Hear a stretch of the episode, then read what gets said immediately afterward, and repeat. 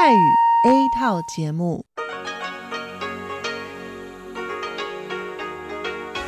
ที่นี่สถานีวิทยุเรดิโอไต้หวันอินเตอร์เนชันแนล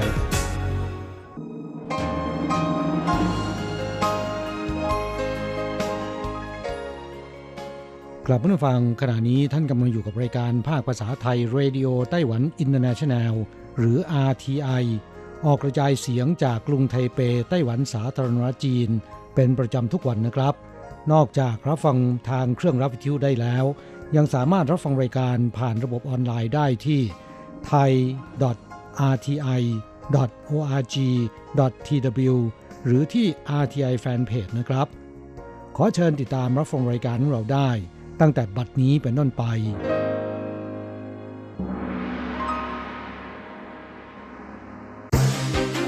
ลำดับแรก ขอเชิญติดตามรับฟัง ข่าวประจำวัน สวัสดีค่ะ ท่านผู้ฟังที่เคารพ ช่วงของข่าวจากรายการเรดิโอไต้หวันอินเตอร์เนชันแนล ประจำวันอังคารที่ 26 มีนาคม ปีพุทธศักราช 2562 สำหรับข่าวไต้หวัน มีดิฉันอัญชันทรงพุทธเป็นผู้รายงานค่ะ ซึ่งมีหัวข้อข่าวที่น่าสนใจดังนี้ ประธานาธิบดีชาอิงหวนเดินทางถึงหมู่เกาะมาเชล ผู้นำมาเชลให้การต้อนรับที่ท่าอากาศยาน ไต้หวันสหรัฐและญี่ปุ่นรวมเป็นเจ้าภาพจัดค่ายอบรมนานาชาติ ขจัดการคอร์รัปชัน มุ่งกวาดล้างการจุรกรรมทางธุรกิจ และอาชญากรรมข้ามประเทศสหรัฐส่งเรือรบสองลำ แล่นผ่านช่องแคบไต้หวันอีกครั้ง ย้ำปกป้องเสรีภาพในภูมิภาคอินโดแปซิฟิก ระทรวงคมนาคมเตรียมย้ายทางม้าลายออกจากสี่แยก และสร้างเกาะกลางถนนเพิ่ม หวังลดอุบัติเหตุ มาตรการให้เงินอุดหนุนค่าที่พักหวังกระตุ้นการท่องเที่ยวในประเทศช่วงฤดูใบไม้ผลิเริ่มเมษายนนี้เป็นต้นไป คนดวงดีซื้อหนังสือพิมพ์เพียง 15 เหรียญ ถูกรางวัลลอตเตอรี่ใบเสร็จกำกับภาษี 10 ล้านเหรียญ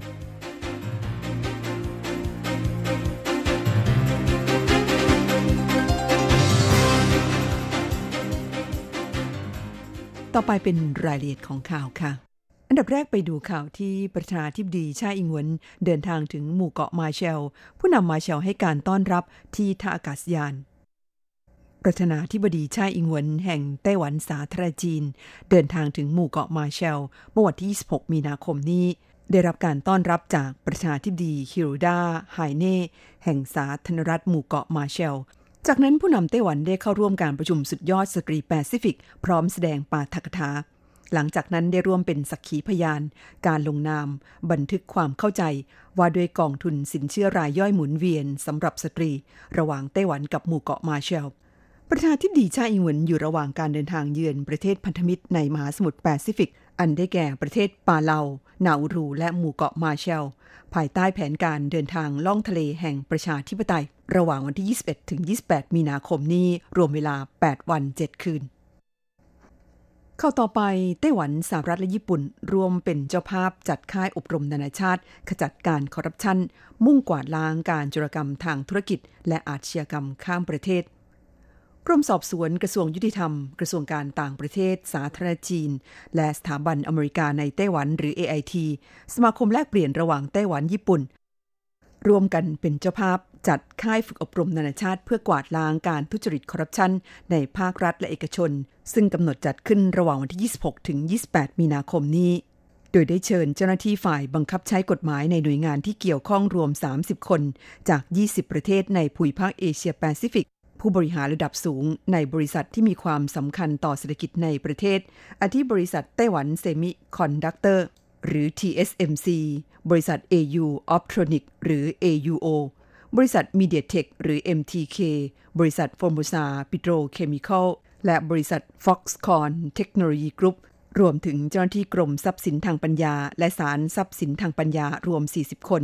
เข้าร่วมการประชุมเพื่อหาหนทางประสานความร่วมมือ และแลกเปลี่ยนระหว่างภาครัฐและเอกชน เพื่อร่วมมือกันกวาดล้าง การทุจริตคอร์รัปชัน การจรกรรมทางธุรกิจ และการก่ออาชญากรรมข้ามประเทศ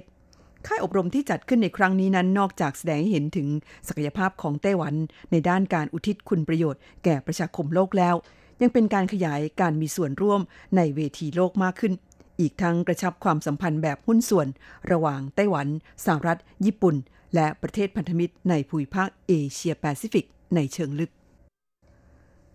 ข่าวต่อไปสหรัฐส่งเรือรบสองลำแล่นผ่านช่องแคบไต้หวันอีกครั้ง ย้ำปกป้องเสรีภาพในภูมิภาคอินโดแปซิฟิก กองทัพสหรัฐแถลงวันที่ 25 มีนาคมนี้ว่า เรือพิฆาต USS Curtis Wilbur และเรือลาดตระเวน b e r t r o f ได้แล่นผ่านช่องแคบไต้หวัน เมื่อวันที่ 24 มีนาคมที่ผ่านมาสำนักข่าวรอยเตอร์รายงานว่าแถลงการของกองเรือสหรัฐประจำภาคพื้นแปซิฟิก ระบุว่าการส่งเรือรบสองลำ ซึ่งได้แก่เรือพิฆาต USS Curtis Wilbur และเรือลาดตระเวน b e r t r o f แล่นผ่านช่องแคบไต้หวันครั้งนี้ นับเป็นปฏิบัติการที่สหรัฐต้องการแสดงให้เห็นถึงเสรีภาพในการเดินเรือในน่านน้ำสากล และแสดงถึงความแน่วแน่ในการปกป้องเสรีภาพในภูมิภาคอินโดแปซิฟิกสหรัฐส่งเรือรบแล่นผ่านน่านน้ำที่มีความขัดแย้งกันของรัฐบาลบนสองฝั่งช่องแคบไต้หวันถี่ขึ้นเรื่อยๆ แม้ทางการจีนจะประท้วงทุกครั้ง อีกทั้งเสี่ยงต่อการทำให้เกิดความตึงเครียดกับจีนมากขึ้นก็ตาม เข้าต่อไปกระทรวงคมนาคมไต้หวันเตรียมย้ายทางม้าลายออกจากสี่แยก และสร้างเกาะกลางถนนเพิ่ม หวังลดอุบัติเหตุ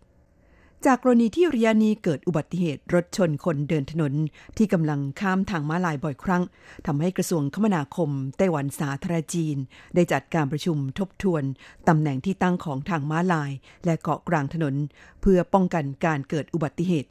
โดยจะเลื่อนทางม้าลายออกห่างจากปากทาง หัวถนนและสี่แยก รวมถึงสร้างเกาะกลางถนนเพิ่ม คาดจะทดลองปรับเปลี่ยน 10-20 จุดใน 6 นครใหญ่ทั่วไต้หวัน นายเผิงจื้อเหวินผู้อำนวยการกองความปลอดภัยด้านการจราจรไทเปเปิดเผยว่า จะเริ่มทดลองปรับเปลี่ยนทางม้าลายในจุดที่เกิดอุบัติเหตุบ่อยครั้ง และเพิ่มกำลังเจ้าหน้าที่ตำรวจไปคอยควบคุม เพื่อป้องกันรถยนต์ฝ่าทางม้าลาย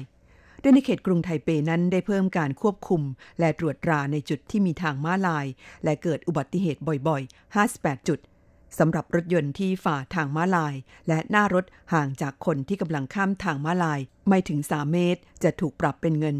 3,600 เหรียญไต้หวัน นอกจากนี้ยังเพิ่มข้อบังคับให้รถเมย์ต้องติดตั้งอุปกรณ์เรดาร์แจ้งเตือน หวังลดการเกิดอุบัติเหตุ อันเนื่องจากจุดบอดที่คนขับรถมองไม่เห็นนายเผิงเจิ้หวินยังกล่าวว่า ได้แจ้งให้บริษัทขนส่งทุกแห่ง ต้องติดตั้งอุปกรณ์ เรดาร์แจ้งเตือนบนรถเมล์ทุกคัน ก่อนสิ้นเดือนกันยายนนี้ ข่าวต่อไปมาตรการอุดหนุนค่าที่พักกระตุ้นการท่องเที่ยวในประเทศช่วงฤดูใบไม้ผลิเริ่มเมษายนนี้เป็นต้นไป กรมการท่องเที่ยวกระทรวงคมนาคมไต้หวันสาธารณจีนแถลงว่า มาตรการอุดหนุนค่าที่พักเพื่อกระตุ้นการท่องเที่ยวในฤดูใบไม้ผลิกำหนดเริ่มขึ้นตั้งแต่เดือนเมษายนนี้เป็นต้นไป พร้อมประกาศรายชื่อโรงแรมและเมืองที่ถูกจัดอยู่ในมาตรการดังกล่าว คาดจะช่วยกระตุ้นการท่องเที่ยวภายในประเทศให้เติบโตขึ้นประมาณ 7%มาตรการอุดหนุนค่าที่พักเพื่อกระตุ้นการท่องเที่ยว ในฤดูใบไม้ผลิของกรมการท่องเที่ยว ระบุว่า ชาวไต้หวันที่มีอายุระหว่าง 18 ถึง 40 ปี ที่เดินทางท่องเที่ยวแบบอิสระในประเทศ จะได้รับเงินอุดหนุนค่าที่พัก วันละ 500 เหรียญต่อคน และหากเดินทางไปท่องเที่ยวเกาะรอบนอก ได้รับสิทธิ์ขอเงินอุดหนุนเพิ่มอีกหนึ่งครั้ง โดยกรมการท่องเที่ยวได้จัดสรรงบประมาณเพื่อใช้สำหรับมาตรการดังกล่าวสูงถึง 860 ล้านเหรียญไต้หวัน คาดจะสร้างเม็ดเงินให้แก่ธุรกิจการท่องเที่ยวในประเทศได้สูงถึง 6,250 ล้านเหรียญไต้หวันเข้าต่อไปคนดวงเฮงซื้อหนังสือพิมพ์ 15 เหรียญถูกรางวัลลอตเตอรี่ใบเสร็จกำกับภาษี 10 ล้าน คุณผู้ฟังคะรางวัลลอตเตอรี่ใบเสร็จกำกับภาษี หรือถงอีฟาเพียวของไต้หวัน งวดใหม่ คือเดือนมกราคมถึงเดือนกุมภาพันธ์ 2562 ที่ประกาศออกมาเมื่อวันที่ 25 มีนาคมที่ผ่านมานั้น มีผู้ถูกรางวัล 10 ล้านเหรียญไต้หวันจากใบเสร็จ ร้านสะดวกซื้อ 5 รายในจำนวนนี้มี 1 ราย ซื้อหนังสือพิมพ์จากร้าน7 e เ e ่ e ราคา 15 เหรียญโชคดีถูกรางวัล 10 ล้าน ขณะที่ Family Mart เผยว่ามีลูกค้าที่ซื้อสินค้าจากร้าน 2 รายถูกรางวัล 10 ล้านเหรียญ โดยรายแรกซื้อสินค้าประเภทอาหารเสริม จากร้านสาขาเหรินเต๋อเออเหรินในนครไถนาน ราคา 55 เหรียญ ส่วนอีกรายซื้อสินค้าประเภทของใช้ประจำวัน ที่ร้านสาขาชี่จือเฉียงหยุนในกรุงไทเป ราคา 85 เหรียญ ทั้งนี้ท่านที่ซื้อสินค้าในไต้หวันทุกชนิดควรเก็บใบเสร็จกำกับภาษีหรือถงอีฟาเพียวเอาไว้ และนำไปตรวจรางวัล ทุกวันที่ 25 ของเดือนคีผู้โชคดีถูกรางวัลพิเศษได้รับเงินรางวัล 10 ล้านเหรียญ ซึ่งแต่ละงวดนั้นมีมากกว่า 10 รางวัลขึ้นไป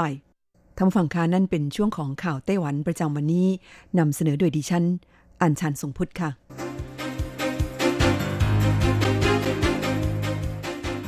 ต่อไปขอเชิญฟังข่าวต่างประเทศและข่าวจากเมืองไทยค่ะ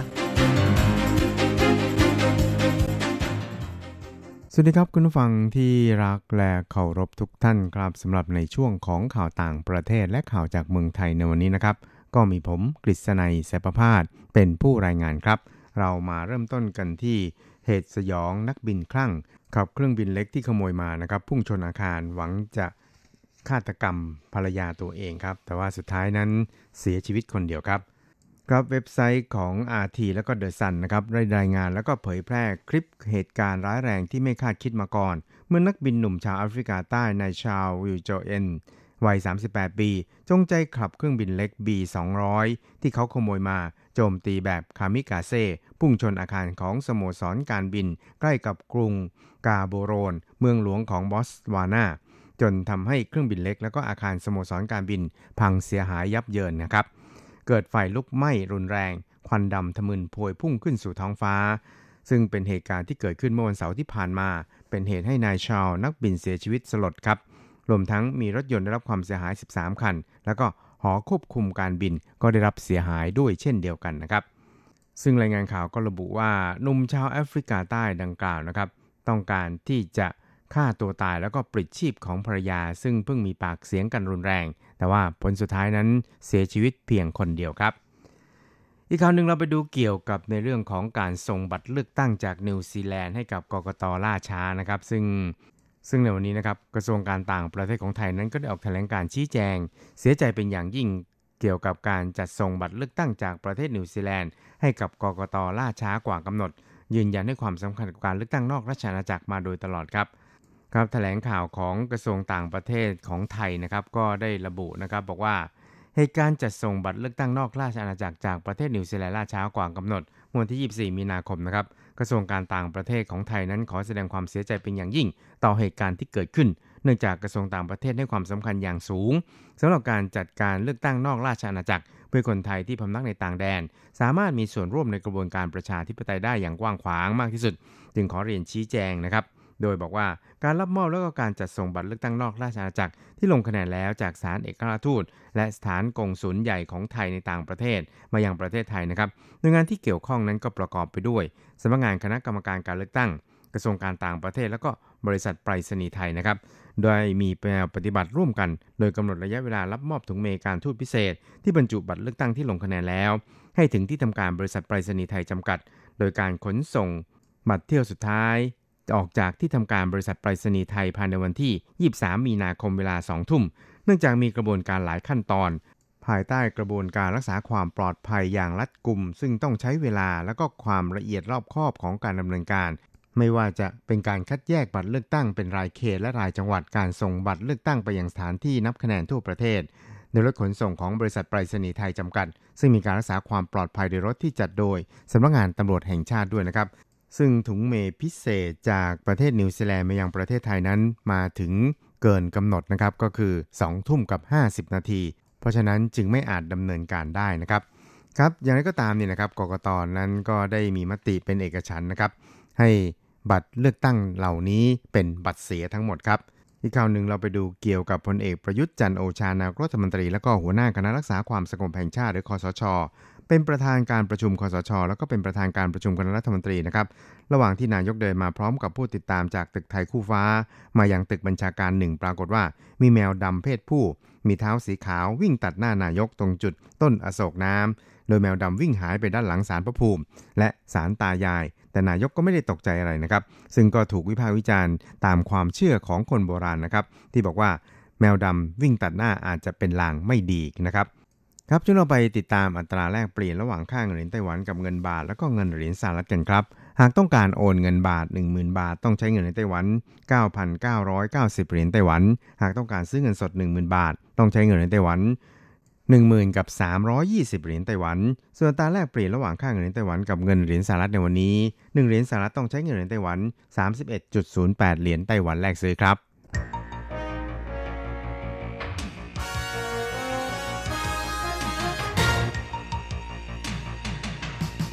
วิทยาการที่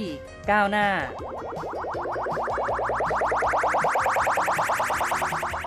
ชีวิตความเป็นอยู่ที่ทันสมัย อะไรที่ใหม่ ๆ ล้ำยุค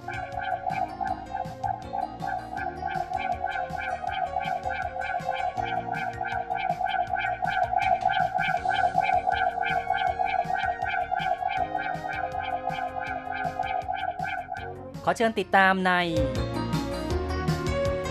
ไต้หวันไฮเทค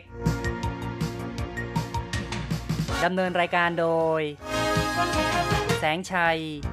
กิตติภูมิวงศ์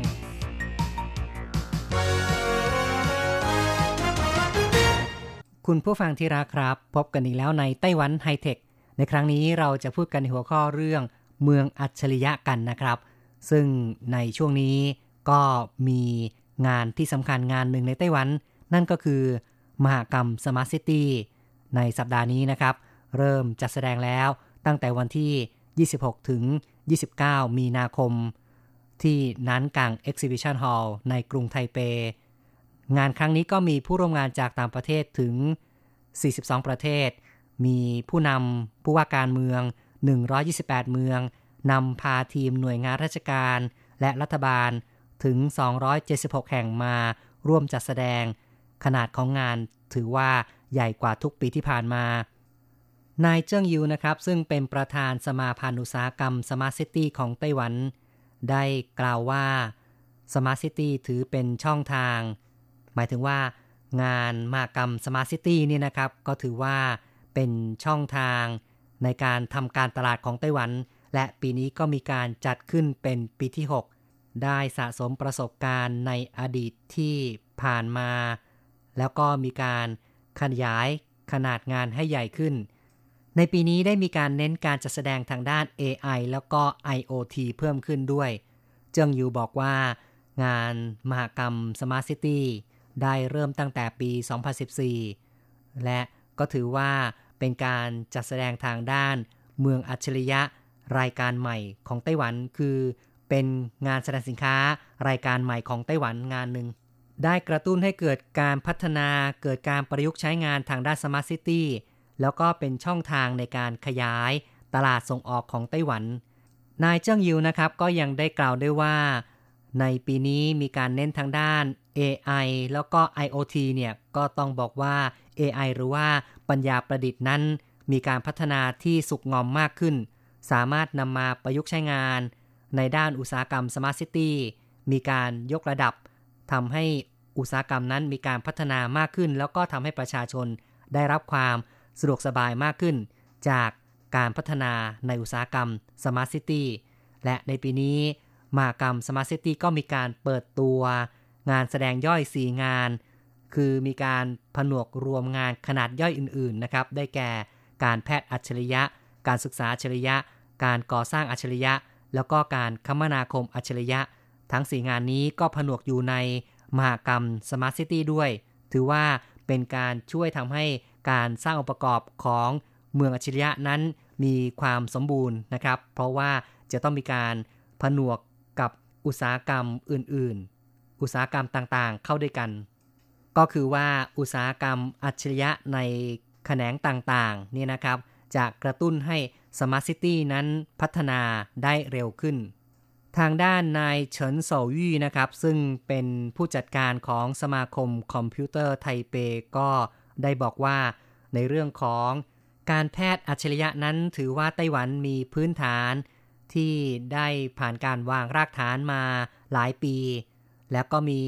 การคำนึงในด้านการดูแลรักษาผู้ป่วยนะครับ ถือว่า เป็นส่วนสำคัญอย่างหนึ่งในชีวิตของประชาชนในเมือง จึงได้มีการนำเอาเรื่องของการแพทย์อัจฉริยะมาผนวกไว้ใน Smart City ซึ่งก็จะมีการนำเสนอในเรื่องของการดูแลในบ้าน หรือว่าการดูแลผู้ป่วยหรือว่าการดูแลผู้สูงอายุในสังคมนะครับ ก็จะมีโซลูชันหรือว่ามีการเสนอบริการที่หลากหลายให้สามารถเข้ามาชมกันได้ แล้วก็สามารถมา ทดลองใช้งานกันได้ด้วย งานมหกรรม Smart City ในปีนี้ ถือว่าเป็นงานที่มีความยิ่งใหญ่ แล้วก็มีผู้ร่วมงานจากต่างประเทศเพิ่มขึ้นถึง 30%โดยงานที่จัดขึ้นระหว่างวันที่ 26 ถึง 29 มีนาคมนั้น ที่นั้นกัง Exhibition Hall เนี่ย ในครั้งนี้ก็มีผู้ที่มาร่วมงานนะครับ ในส่วนของผู้ที่มาร่วมประชุมหรือว่ามาร่วมจัดแสดงนั้นก็มีจากทั้งฮังการี เช็กฮอลแลนด์ อังกฤษเป็นต้น ซึ่งผู้ที่จะเข้าร่วมในซับมิตนะครับ เข้าร่วมในการประชุมนั้น มีผู้สมัครจากต่างประเทศมากถึง 1,700 คน เพิ่มขึ้นจากปีที่แล้วถึง 30%ทีเดียว แขกที่มาเยือนในงานครั้งนี้คาดว่าจะมีเกินกว่า 2,000 คนสำหรับในมากรรม Smart City นั้นก็ยังมีการประกวดผลงานด้านการวิจัยพัฒนา ซึ่งอย่างที่บอกไว้ปีนี้มีการเน้นเรื่องของ AI เข้ามา ผนวกรวมเพื่อการแข่งขันด้วย ผู้จัดงานก็ถแถลงว่าในปีนี้เนี่ยนะครับ ก็มีผู้ที่ส่งผลงานประกวดทำลายสถิติครั้งใหม่ คือมีมากถึง 79 ผลงานด้วยกัน ของไต้หวันเนี่ยนะครับ รัฐบาลส่วนกลางนั้นส่งผลงานเข้าประกวด 5 ผลงาน ส่วนเทศบาลท้องถิ่นมี 38 ผลงาน แล้วก็องค์กรธุรกิจอีก 36 ผลงาน มีการคัดเลือกในรอบแรกได้ 17 ผลงานที่ได้รับรางวัล คิดเป็นสัดส่วนเท่ากับ 22.78%แม้ว่าจะเป็นสัดส่วนต่ำที่สุดนะครับ แต่ก็สะท้อนให้เห็นว่าเนื่องจากมีผลงานส่งเข้าประกวดมากนั่นเอง มีคนสนใจมากขึ้นก็เลยทำให้สัดส่วน ผลงานที่ได้รับรางวัลนนั้นต่ำลง แต่สิ่งนี้ก็เป็นสิ่งที่บ่งชี้ว่าหลายฝ่ายให้ความสนใจต่อการพัฒนาทางด้านอัจฉริยะต่างๆ มากขึ้น ทางสมาพันธ์อุตสาหกรรมเมืองอัจฉริยะนั้นก็ได้แถลงว่าผลงานที่ได้รับรางวัลเนี่ยมีจุดเด่นหลายอย่าง อย่างเช่น ในส่วนของการพัฒนาหุ่นยนต์ที่มีการใช้เทคโนโลยีทางด้านออปโตอิเล็กตริกเข้ามาเสริมเนี่ยนะครับ หุ่นยนต์นี้ก็สามารถนำมาใช้ในการตรวจเฝ้าระวังความปลอดภัยในโรงงานขนาดใหญ่ หรือว่าใช้ในการลาดตระเวน เพื่อการควบคุมความปลอดภัยกันได้ แล้วก็ยังมีผลงานของบริษัทอันเยียน ซึ่งพัฒนาในเรื่องของระบบควบคุมน้ำในเขื่อนน้ำในฝาย สามารถประยุกต์ใช้ AI นะครับในการพยากรณ์ปริมาณฝนตก พยากรณ์ระดับความสูงของน้ำเพื่อป้องกันไม่ให้ฝายพังทลาย หรือว่าเขื่อนพังทลาย ส่วนในบริษัทของเฮอร์เซิงเทคโนโลยีนั้น ก็ได้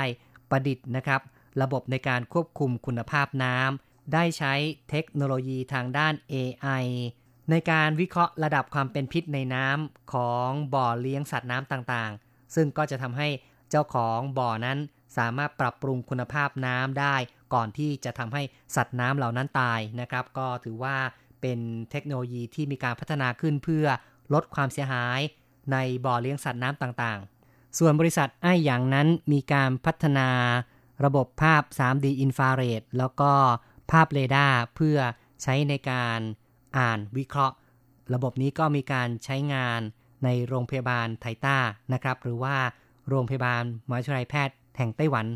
ซึ่งใช้ในส่วนของระบบความปลอดภัยคือใช้ในด้านการควบคุมเปิดปิดประตู นอกจากนี้นี่นะครับ เทคนิคดังกล่าวนั้นยังสามารถใช้ในการตรวจวัดชีพจร การเต้นหัวใจของผู้ป่วยก็ได้ด้วย ส่วนบริษัทเดินเป่าเนี่ยนะครับก็มีการพัฒนาระบบการดูแลทางไกลสำหรับผู้ที่ป่วยเบาหวาน หรือว่าผู้ที่ป่วยโรคเรื้อรัง เช่นกันนะครับ ก็มีการใช้ AI หรือว่าปัญญาประดิษฐ์ ในการวิเคราะห์ข้อมูล ซึ่งในระบบนี้ประชาชนนั้นสามารถถ่ายภาพอาหารที่จะรับประทานนะครับ ส่งเข้าไปในระบบเพื่อทำการวิเคราะห์ แล้วก็จะได้รับคำแนะนำว่าอาหารเหล่านี้ควรจะรับประทานหรือไม่ ระบบดังกล่าวนั้นยังสามารถเตือนแพทย์หรือว่าผู้ให้การรักษาผู้ป่วยด้วยนะครับว่าจะต้องคอยระมัดระวังทางด้านใด เกี่ยวกับสภาพของผู้ป่วยด้วย ครับที่พูดมาทั้งหมดนี้นี่นะครับ ก็เป็นตัวอย่างของผลงานที่ได้รับรางวัลจากการประกวด ทางสมาพันธ์อุตสาหกรรม เมืองอัจฉริยะก็ยังแถลงด้วยว่า ในส่วนของเมืองต่างๆ นั้นก็มีการส่งผลงานนะครับในเรื่องของการป้องกันภัยธรรมชาติ อย่างนครนิวไทเป หรือว่านครเทาหยวนเนี่ยนะครับ หลังจากที่เคยเกิดภัยธรรมชาติผ่านมาเนี่ยก็จะหาทางป้องกัน ก็มีการจัดตั้งระบบในการมอนิเตอร์เฝ้าระวังนะครับ ในเรื่องของภัยธรรมชาติ ในเรื่องของการเตือนภัยจากแผ่นดินไหวภัยจากดินหินถล่มหรือว่าน้ำท่วม หรือมีระบบในการวัดระดับน้ำใต้ดินนะครับ เพื่อการใช้ทรัพยากรอย่างยั่งยืน เหล่านี้ก็ล้วนแต่เป็นความพยายามของเมืองต่างๆ ที่จะพัฒนาให้กลายเป็นเมืองอัจฉริยะ ก็คงต้องบอกว่าแนวความคิดในเรื่องของเมืองอัจฉริยะ หรือว่า smart city นั้น เป็นทิศทางในการพัฒนาเมือง ให้คนในพื้นที่นั้นมีคุณภาพชีวิตที่ดีขึ้น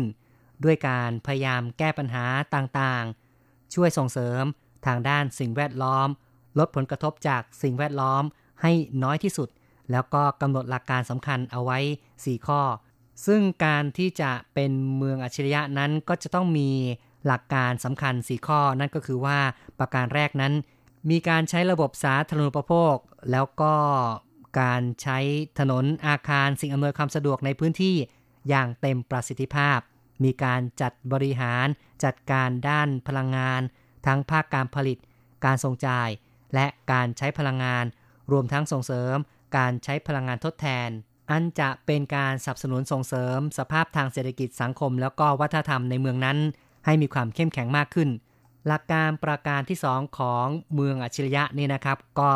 จะต้องมีความยืดหยุ่นสูงในด้านการใช้เทคโนโลยีไอทีที่ง่ายต่อการเรียนรู้ ง่ายต่อการใช้งาน ง่ายต่อการประยุกต์และปรับเปลี่ยน แล้วก็สามารถตอบสนองต่อความต้องการของเมืองได้อย่างรวดเร็ว แล้วก็มีประสิทธิภาพ ประการที่ 3 นั้นก็เป็นเรื่องของเทคโนโลยีข่าวสารข้อมูลจะต้องเปิดกว้าง สามารถเปิดให้ผู้คนเนี่ยเข้าถึงได้ในทุกระดับทุกเพศทุกวัย ทุกสถานภาพ ทั้งสามารถแก้ไข ให้เหมาะสมกับความต้องการใช้งานที่ต่างกันด้วย และอีกประการหนึ่งนะครับ หลักการประการที่ 4 นั้นก็คือว่า จะต้องเป็นเมืองแห่งคุณภาพชีวิตที่ดี ให้ประชาชนนั้นมีความสุขมีความปลอดภัย และเป็นสังคมแห่งการเรียนรู้บ่มเพาะนักธุรกิจ พัฒนาสร้างให้เกิดการพัฒนานวัตกรรมต่างๆ อยู่ตลอดเวลา หลักการทั้งหมดนี้ก็ถือว่าเป็นหลักการพื้นฐานนะครับในการที่จะพัฒนาคุณภาพชีวิตของคนในเมืองให้ดีขึ้น ปัจจุบันทั่วโลกก็มีความตื่นตัวมากขึ้นนะครับในเรื่องของเมืองอัจฉริยะ เพราะว่าปัจจุบันนั้นเมืองก็มีการขยายขนาดใหญ่มากขึ้นเรื่อยๆ ประชาชนเข้ามาอาศัยอยู่ในเมืองมีจำนวนมากขึ้นย่อมจะ สร้างปัญหาต่างๆ ติดตามมาด้วย จึงจำเป็นต้องใช้หลักการในเรื่องของเมืองอัจฉริยะเข้ามา แก้ไขปัญหาเหล่านี้ เป็นการประยุกต์เทคโนโลยีดิจิทัลหรือว่าไอทีต่างๆ นี่นะครับ เพิ่มประสิทธิภาพ และคุณภาพของบริการชุมชน ช่วยในการลดต้นทุน ลดการบริโภคของประชากร โดยยังคงเพิ่มประสิทธิภาพ ให้ประชาชนนั้นสามารถอาศัยอยู่ได้ ด้วยคุณภาพชีวิตที่ดีขึ้น Smart City เป็นสิ่งที่หลาย ๆ เมืองในทั่วโลกนั้นก็พยายามพัฒนาให้เข้ากับยุคที่เรียกกันว่ายุค 4.0 ในขณะนี้ เป็นการนำเอาเทคโนโลยีมาประสาน กับการใช้ชีวิตของประชาชน ไม่ว่าจะเป็นด้านการขนส่ง การใช้พลังงาน เป็นต้น แนวความคิดของ Smart City นั้นเกิดขึ้นพร้อม ๆ กับการพัฒนาอย่างก้าวกระโดดของ IoT หรือว่า Internet of Things นะครับ การเชื่อมโยงวัตถุผ่านระบบอินเทอร์เน็ต ซึ่งก็ถือว่าเป็นรากฐานสำคัญที่อุปกรณ์ต่างๆ รอบตัวเรานั้น สามารถติดต่อสื่อสาร ระหว่างกันผ่านโครงข่ายอินเทอร์เน็ต smart city นั้นยังจะต้องอาศัยการวางผังเมืองอย่างชาญฉลาด เพื่อรองรับกับชีวิตที่มีความสะดวกสบาย เป็นการสร้างเมืองให้มีการเติบโตอย่างยั่งยืน เน้นการจัดสมดุลของสิ่งแวดล้อม ประหยัดพลังงาน การเลือกใช้พลังงานสะอาด ช่วยลดปัญหา ทางด้านสิ่งแวดล้อม แล้วก็ปัญหามลภาวะทางอากาศ น้ำเสีย ลดปัญหาขยะนะครับ ช่วยส่งเสริมสภาพแวดล้อมที่ดี ซึ่งสิ่งเหล่านี้ก็ถือว่าเป็นสิ่งที่หลายประเทศนั้นกำลังพยายามพัฒนากัน คุณผู้ฟังครับการพูดคุยในรายการไต้หวันไฮเทคในครั้งนี้ เห็นทีต้องขอยุติลงก่อนนะครับ อย่าลืมกลับมาพบกับไต้หวันไฮเทคในครั้งต่อไป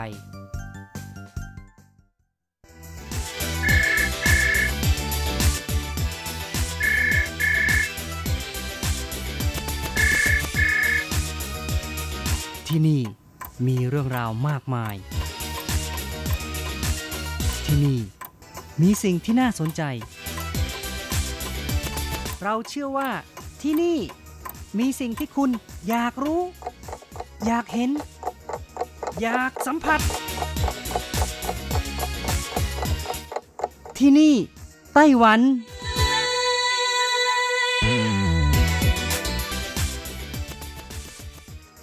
สวัสดีค่ะ คุณผู้ฟังที่รักทุกท่านพบกันช่วงเวลาที่นี่ไต้หวันกับรัชรัตน์ยนสวรรณพร้อมกับเนื้อหาสาระดีๆ ที่เกี่ยวข้องกับในไต้หวันมาเล่าสู่กันฟังประจำทุกสัปดาห์ ในสัปดาห์นี้ก็เช่นกันค่ะ ยังคงมีเรื่องราวดีๆ เกี่ยวกับ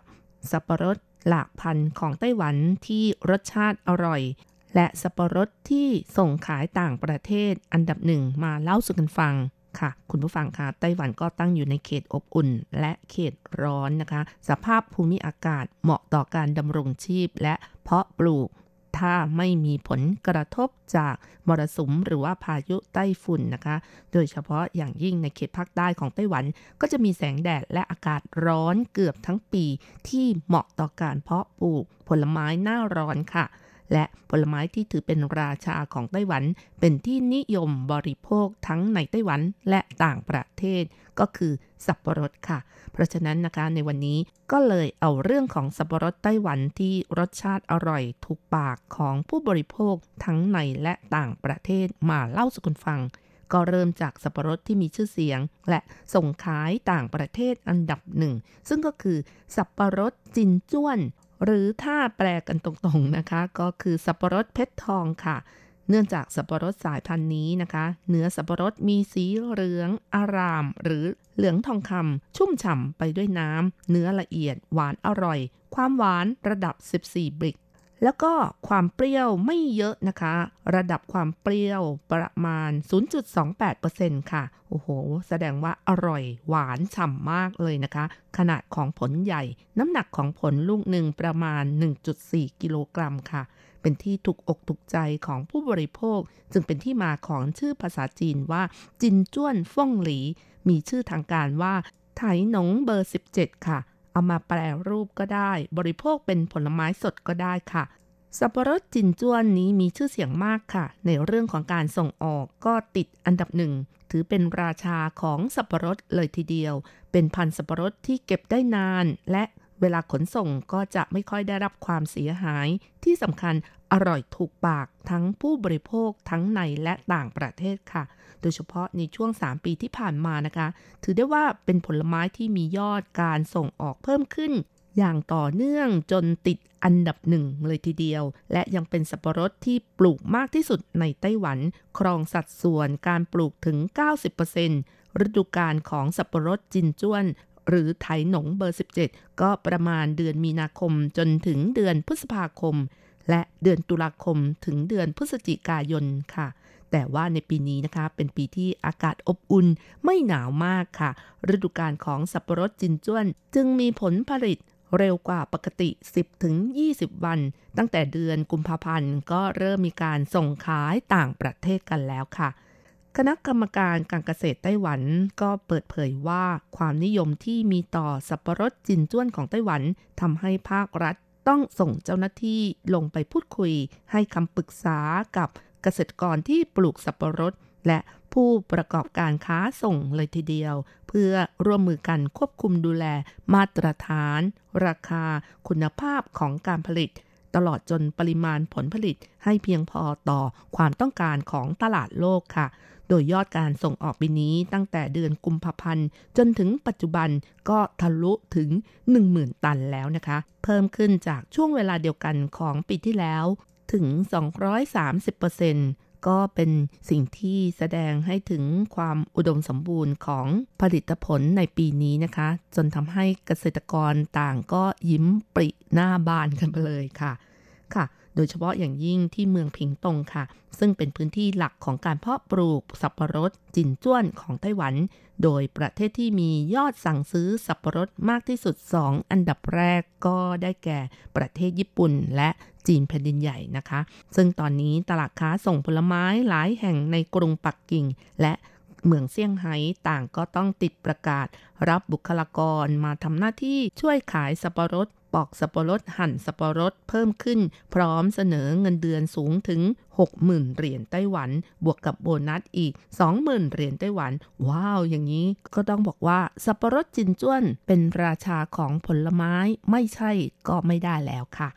แต่ว่าอย่างไรก็ตามนะคะ ก็ต้องขอบอกว่าสายพันธุ์สับปะรดของไต้หวันนั้น มีหลายชนิดนะคะ มีการเพาะปลูกกันมากในหลายพื้นที่หลายจังหวัด แต่ละแห่งที่ปลูกก็ร้วนแต่มีรสชาติอร่อยกันทั้งนั้น ไม่ว่าจะเป็นสับปะรดที่ปลูกในจังหวัดผิงตงทางภาคใต้ของไต้หวัน แถมในผู่เซียงก็มีชื่อเสียง แล้วก็ยังมีสับปะรด เขตกวนเมี่ยวของนครไทหนัน สับปะรดเขตฟ่องซันของนครเกาสงเป็นต้นค่ะ ซึ่งไม่เพียงแต่สับปะรดจินจ้วนเท่านั้น ในปัจจุบันสายพันธุ์สับปะรดของไต้หวันก็มีมากกว่า 20 ชนิดแล้ว แต่ละสายพันธุ์ก็อร่อยไม่แพ้เช่นกันค่ะ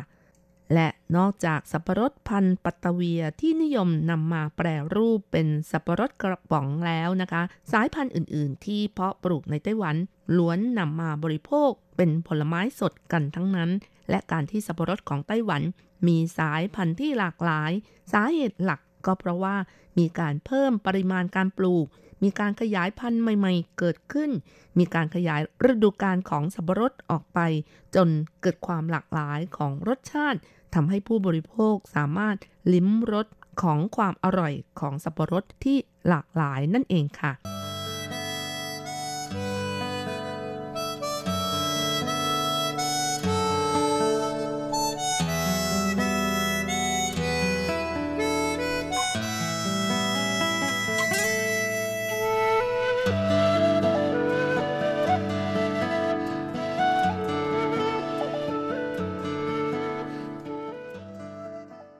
นายซูเติงเจ้า หัวหน้าฝ่ายเพาะปลูก กรมเกษตรและอาหาร คณะกรรมการการเกษตร ก็ได้แบ่งปันประสบการณ์สายพันธุ์สับปะรดที่ประชาชนในไต้หวันนิยมบริโภคกันนะคะ นอกเหนือจากสับปะรดจินจ้วน ซึ่งก็ได้แก่สับปะรดไถหนงเบอร์ 13 หรือภาษาจีนเรียกว่า ตงมี่ฟ่งหลีคำว่าตงก็คือ ฤดูหนาว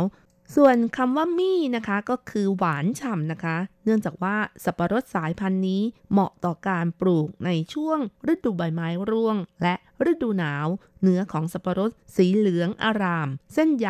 อาจจะหยาบนิดนึง แต่ว่ามีกลิ่นหอมหวาน และฉ่ำอีกด้วยค่ะส่วนสายพันธุ์สับปะรดที่แนะนำต่อไปก็คือ สับปะรดไถหนงเบอร์ 20 หรือภาษาจีนเรียกว่า นิ้วไหนฟงหลี ก็เป็นสับปะรดที่เหมาะต่อการบริโภคสด รสหวาน ระดับน้ำตาลสูง เนื้อละเอียด กรอบ กลิ่นหอม ตาสับปะรดใหญ่ เส้นใหญ่น้อย ลักษณะของเนื้อสับปะรดสีขาว คล้ายนม เพราะฉะนั้นจึงเป็นที่มาของการเรียกชื่อว่าสับปะรดนมนะคะ นิ้วไหนฟ่งหลีนั่นเองค่ะนอกจากนี้นะคะ จากการบันทึกระบุว่าพันธุ์สับปะรดนม หรือนิ้วหน่ายฟ่องหลีนี้ ก็เป็นพันธุ์สับปะรด ที่นำเข้ามาจากฮาวายนำมาปลูกในไต้หวันตั้งแต่ปี 1971 เนื่องจากภาคใต้ของไต้หวันนั้น อากาศร้อน แสงแดด ร้อนแรง ก็ทำให้ผลสับปะรดเสียหายง่าย เพราะฉะนั้นเกษตรกรจึงทำที่บังร่มคล้ายกับหมวก สวมให้กับสับปะรดแต่ละต้นเมื่อมองจากไกลๆนะคะ ก็เห็นสับปะรดแต่ละต้นนั้น สวมหมวกน่ารักเลยทีเดียวค่ะ และการทำเช่นนี้ก็ทำให้สับปะรดนมมีคุณภาพดีอีกด้วย และสายพันธุ์สับปะรดต่อไปที่นายซูแนะนำก็คือ สับปะรดไถหนงเบอร์ 21 ภาษาจีนเรียกว่า ขวังจินฟ่งหลี หรือสับปะรดทอง เนื้อละเอียด เส้นใยหยาบปานกลาง มีกลิ่นหอม และนอกจากนี้แล้วนะคะ ก็ยังมีสับปะรดอีกสายพันธุ์หนึ่งที่น่าสนใจนั่นก็คือ สับปะรด เถียนมีมีหรือสับปะรดหวานหยดย้อยค่ะ เพราะว่าสับปะรดพันธุ์นี้นะคะ หวานจริงๆนะคะ ระดับความหวานวัดได้สูงสุดถึง 18 บิกเลยทีเดียว เพราะฉะนั้นก็ไม่ต้องสงสัยเลยค่ะว่าทำไมถึงเรียกกันว่า สับปะรดหวานหยดย้อย หรือว่าเถียนมีมีค่ะความเปรี้ยวของสับปะรดชนิดนี้มีเพียง 0.47%ค่ะ ดังนั้นใครก็ตามที่อยากจะรับประทานสับปะรดในไต้หวันที่รสชาติหวานๆ ก็ต้องเลือกพันธุ์หวานหยดย้อย หรือเถียนมิมี่กันนะคะ ซึ่งลักษณะของลูกสับปะรดจะค่อนข้างรียาว เมื่อผลสุกเปลือกนอกจะมีสีเหลืองอ่อน เวลาปอกเปลือกจะมีสีเหลืองอ่อนเช่นกัน สีก็จะไม่เหลืองเข้มเหมือนกับสับปะรดจินจ้วน น้ำหนักลูกสับปะรด ตกประมาณ 1.3 กิโลกรัมค่ะ สับปะรดเถียนมิมี่ถ้าจะให้อร่อย ก็ต้องดูที่สถานที่ปลูกและฤดูกาลด้วยค่ะ อย่างเช่น ถ้าปลูกที่จังหวัดผิงตง จังหวัดเกาสง ทางภาคใต้ของไต้หวัน ช่วงที่บริโภคอร่อยก็คือช่วงเดือน มีนาคมจนถึงเดือนมิถุนายนค่ะ ก็เป็นช่วงนี้ล่ะค่ะ ส่วนถ้าเป็นเถียนมิมี่ที่ปลูกที่แถบจังหวัดจาอี้ ช่วงที่บริโภคอร่อยก็จะเป็นช่วงของเดือนเมษายน จนถึงเดือนกรกฎาคมค่ะเนื่องจากว่าช่วงนี้ก็เป็นช่วงฤดูกาลของสับปะรดในไต้หวันนะคะ ในช่วงท้ายของรายการค่ะ รจรัตก็จะขอฝากวิธีการเลือกซื้อสับปะรดที่อร่อย จากหน่วยงานสถานีปรับปรุงพันธุ์สับปะรดเขตภาคใต้ ซึ่งก็บอกว่าประกอบด้วย 3 วิธีการที่ ใช้ประกอบในการซื้อ ประการแรกก็คือต้องเลือกน้ำหนักของสับปะรดที่มีประมาณ 2-3ช่ง หรือประมาณ 1.2 กิโลกรัมจนถึง 1.8 กิโลกรัมค่ะ ลักษณะของรูปทรงภายนอกกลมยาว เปลือกของสับปะรดมีตานูนสม่ำเสมอ ไม่ช้ำ ไม่ปริแตก ดูจากสภาพภายนอกสดไม่เหี่ยวเฉาส่วนประการต่อมาก็คือ ดูที่ความสดของสับปะรดค่ะ สีของเปลือกสับปะรดสด เริ่มเปลี่ยนสีเป็นสีเหลืองทอง เพราะมีความเปรี้ยวน้อยกว่า ถ้าเป็นช่วงที่สับปะรดเพิ่งจะออกขายตามท้องตลาด ความเหลืองประมาณ 2 ใน 3 แต่ถ้าเข้าสู่หน้าร้อนที่ทำให้สับปะรดสุกง่าย ก็ควรเลือกสีเปลือกที่กำลังเปลี่ยนเป็นสีเหลืองประมาณ 1 ใน 3 ถึง 2 ใน 3 ค่ะ และถ้าดมผลของสับปะรดก็จะมีกลิ่นหอมของสับปะรดด้วย ส่วนประการสุดท้ายนะคะก็คือ เวลาที่เอานิ้วดีดจะมีเสียงใสไม่ทึบนะคะ เนื้อสับปะรดจะละเอียดสามารถเก็บได้หลายวันก่อนที่จะบริโภค แต่ถ้าดีดแล้วมีเสียงทึบ แสดงว่ามีน้ำมาก เนื้อค่อนข้างหยาบ เก็บไว้นานไม่ได้ เมื่อซื้อไปแล้วก็ต้องรีบบริโภคเลยค่ะ ค่ะ คุณผู้ฟังคะว่าไปแล้วสับปะรดก็เป็นผลไม้ที่มีประโยชน์กับสุขภาพมากค่ะ มีวิตามินซีสูง จะทำให้ร่างกายติดเชื้อยาก และต่อสู้กับเชื้อโรคต่างๆ ได้เป็นอย่างดี นอกจากนี้ก็ยังมีเบต้าแคโรทีน และแมงกานีสซึ่งเป็นสารต้านอนุมูลอิสระ ช่วยป้องกันอันตรายจากอนุมูลอิสระที่จะเข้าไปทำลายเซลล์ในร่างกาย และนอกจากนี้ใยอาหารในสับปะรดนะคะ ก็มีสรรพคุณไม่เป็นสองรองจากใครแน่นอนเลยค่ะ เพราะฉะนั้นจึงกลายเป็นผลไม้ที่ช่วยลดน้ำหนักได้เป็นอย่างดี และยังทำให้รู้สึกอิ่มเร็วขึ้นด้วยค่ะ สับปะรดยังช่วยบำรุงผิวพรรณให้เปล่งปลั่งสดใสแล้วก็ช่วยลดการเกิดริ้วรอยก่อนวัยซะด้วย และยังช่วยย่อยอาหารจำพวกโปรตีน เพราะในสับปะรดนั้นมีเอนไซม์ธรรมชาติก็คือ bromelain ค่ะ ที่ช่วยย่อยอาหารทั้งสภาวะกรดและด่าง จึงลดการจุกเสียดแน่นท้องของร่างกายได้ และเจ้าเอนไซม์ตัวนี้นะคะ ที่อยู่ในสับปะรดก็ทำให้เรารู้สึกว่าสับปะรดกัดลิ้นนั่นเองค่ะเพราะว่าเอนไซม์ bromelain สัมผัสกับเนื้อเยื่อที่ลิ้นของเราทำให้เกิด ระคายเคือง ซึ่งเป็นสาเหตุของอาการแสบๆ คันๆ ลิ้นนั่นเอง แต่ว่าเจ้าเอนไซม์ตัวนี้นะคะ ก็มีประโยชน์กับร่างกายเรามากเลยทีเดียว อย่างที่บอกแล้วค่ะว่า เป็นตัวช่วยย่อยโปรตีนไม่ให้ตกค้างในลำไส้ เพราะฉะนั้นหลายคนจึงใช้ประโยชน์จากเอนไซม์ตัวนี้ ในการหมักพวกเนื้อหมู เพื่อให้เกิดความนุ่มก่อนนำมาประกอบอาหารนั่นเองค่ะ ค่ะคุณฟังคะเวลาของรายการหมดลงอีกแล้วนะคะ อย่าลืมค่ะ กลับมาติดตามเรื่องราวดีๆ ในช่วงเวลาที่นี่ไต้หวันกับรจรัสยนสุวรรณสัปดาห์หน้าเวลาเดียวกันสำหรับวันนี้ขอให้ทุกท่านโชคดี มีความสุข สุขภาพแข็งแรงกันทุกท่านนะคะ สวัสดีค่ะ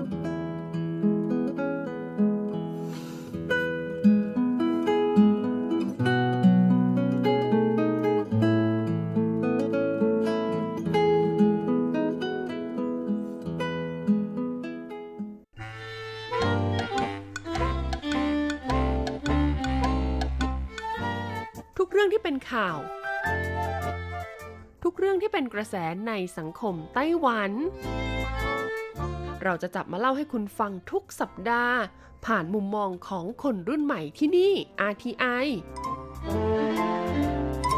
พร้อมหรือยัง ถ้าพร้อมแล้ว เปิดหู เปิดตา เปิดใจ ไปกับรายการ มิติใหม่ ไต้หวัน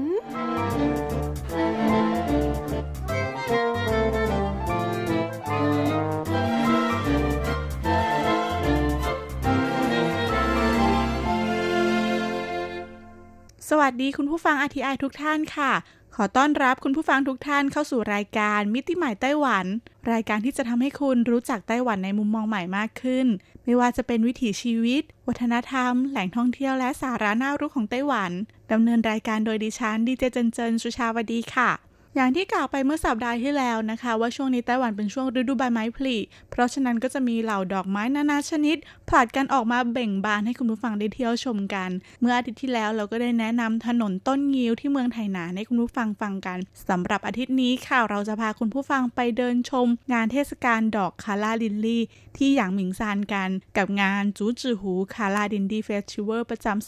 2019 โดยเทศกาลนี้นะคะ จัดขึ้นระหว่างวันที่ 29 มีนาคม 2562 ไปจนถึง 28 เมษายน 2562 กันเลยค่ะ สำหรับดอกคาร่าลิลลี่ หรือในภาษาจีนเรียกว่าไหยี่ เป็นพืชที่จเจริญเติบโตได้ดีในสภาพอากาศที่มีความชื้นสูง โดยพื้นที่ปลูกนะคะ ก็มีความสูงจากระดับน้ำทะเลประมาณ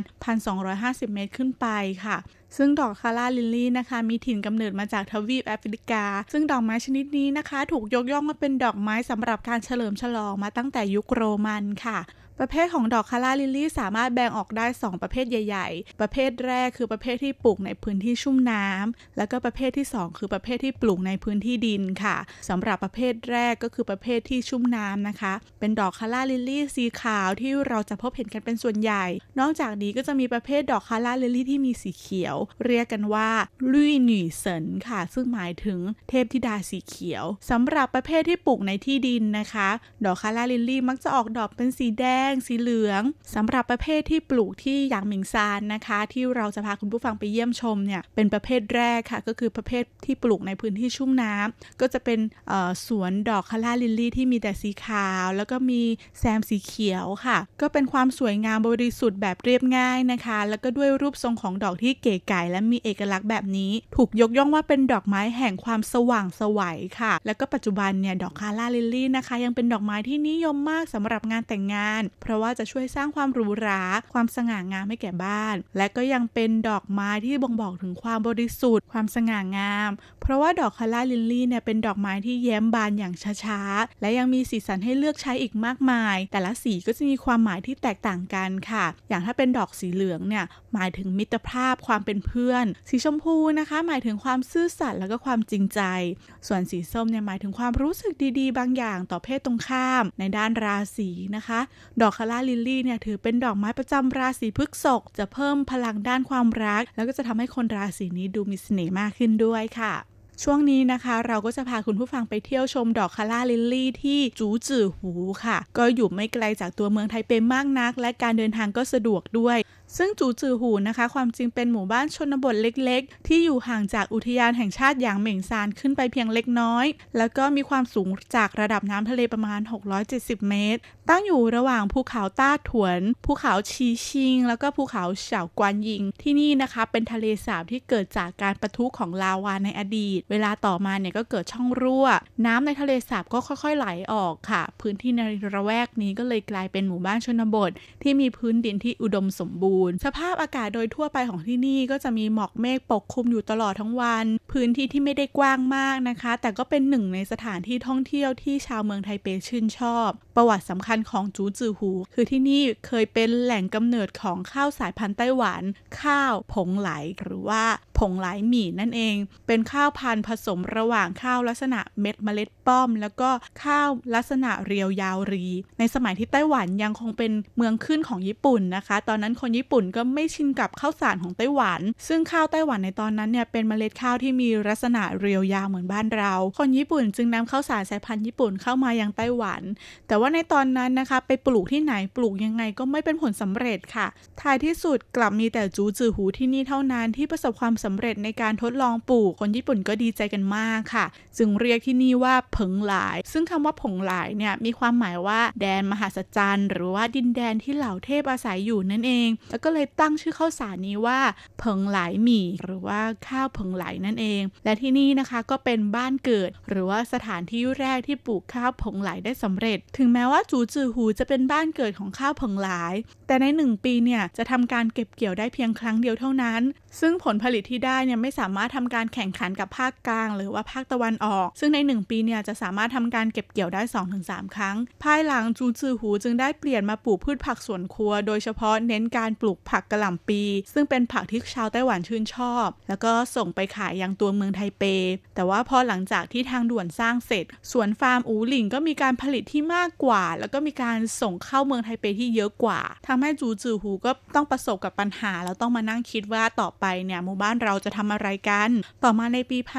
1969 จูจือหูก็เลยได้นำเข้าดอกคาร่าลิลลี่ ซึ่งสภาพแวดล้อมแล้วก็อากาศที่ธรรมชาตินะคะ บวกกับไม่ไกลจากตัวเมืองไทเปมากนัก ที่นี่จึงกลายเป็นแหล่งท่องเที่ยวและสถานที่พักผ่อนหย่อนใจของคนเมืองกรุงในเวลาต่อมาวิธีการเดินทางไปยังจูจือหู เพื่อไปชมดอกคาราลิลลี่นะคะ ความจริงแล้วมีหลากหลายวิธีมาก แต่ว่าเดี๋ยววันนี้เราจะแนะนำวิธีง่าย ๆ แล้วก็เดินทางสะดวกให้คุณผู้ฟังได้ฟังกันสำหรับวิธีแรกนะคะ เป็นวิธีที่ง่ายที่สุด คือเราจะนั่ง MRT กัน ก็ให้นั่ง MRT เส้นสีแดงนะคะ ไปลงที่สถานีเป่ยโถ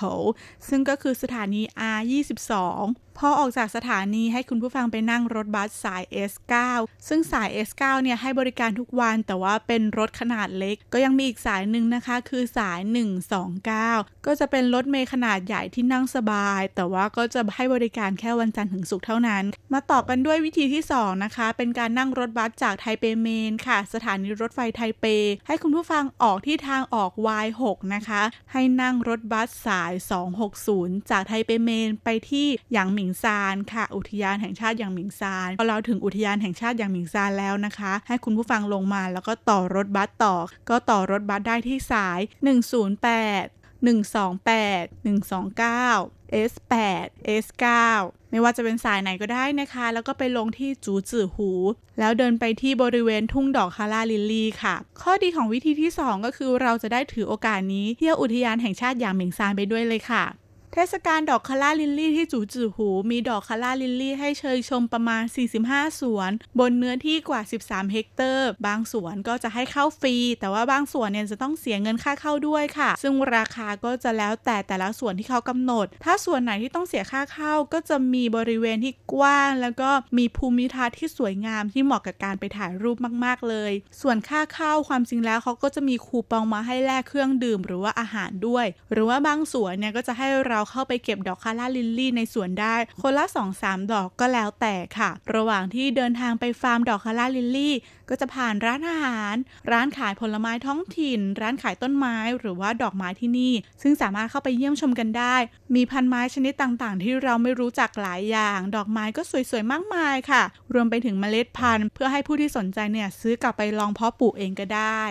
อย่างที่บอกไปนะคะว่าบางสวนก็มีกิจกรรมให้เราไปเลือกเก็บดอก calla lily กันได้งั้นในช่วงนี้เดี๋ยวเรามาฟังวิธีการเลือกดอก calla lily กันดีกว่าค่ะ ยิ่งอากาศร้อนนะคะ ดอก calla lily ก็จะเหี่ยวง่าย ความจริงแล้วก็น่าจะเป็นทุกดอกนะคะ แต่ว่าทางเว็บไซต์ของเทศกาลดอก calla lily ก็ได้แนะนำว่าให้เลือกดอกที่บานประมาณ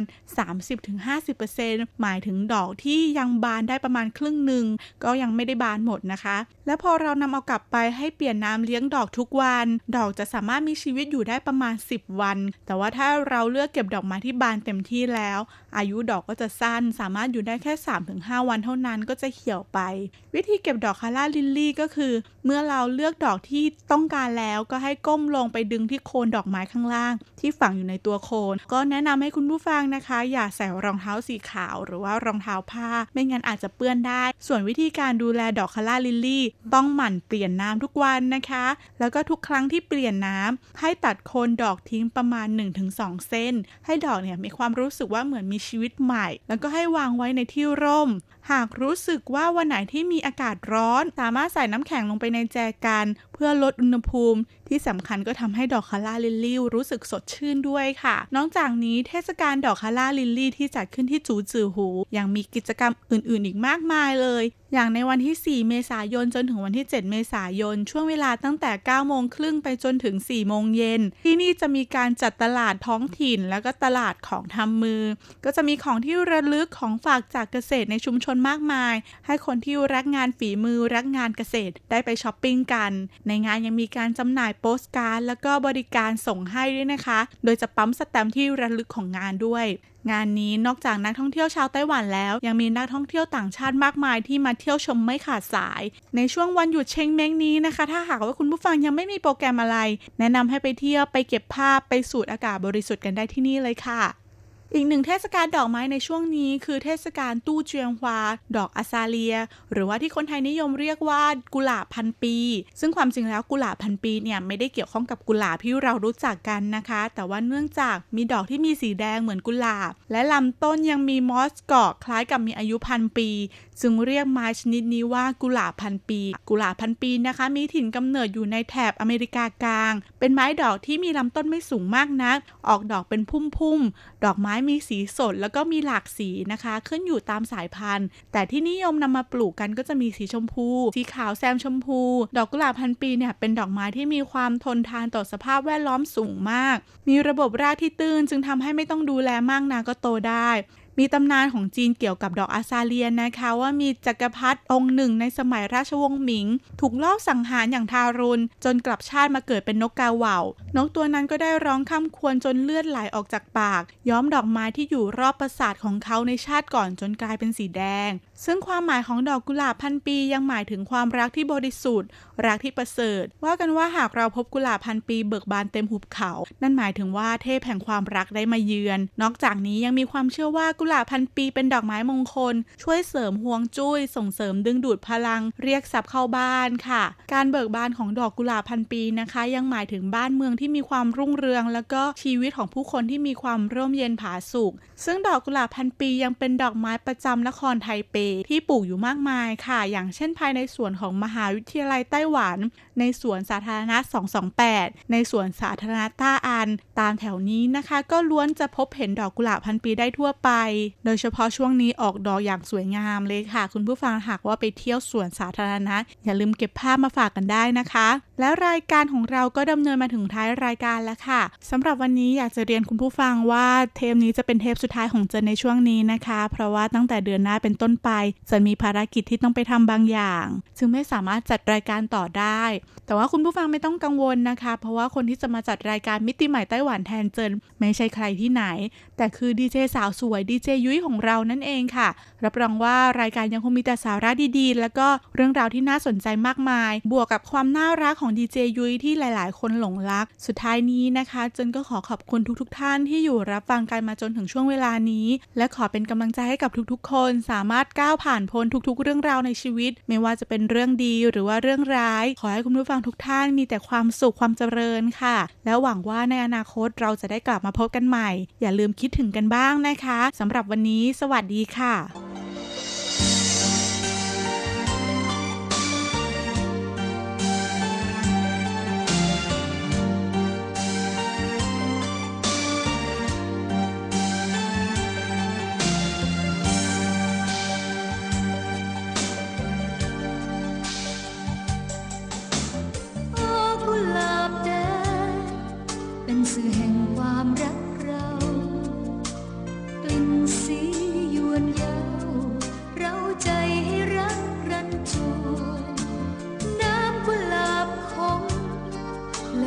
ชมเจ้าเย้ายว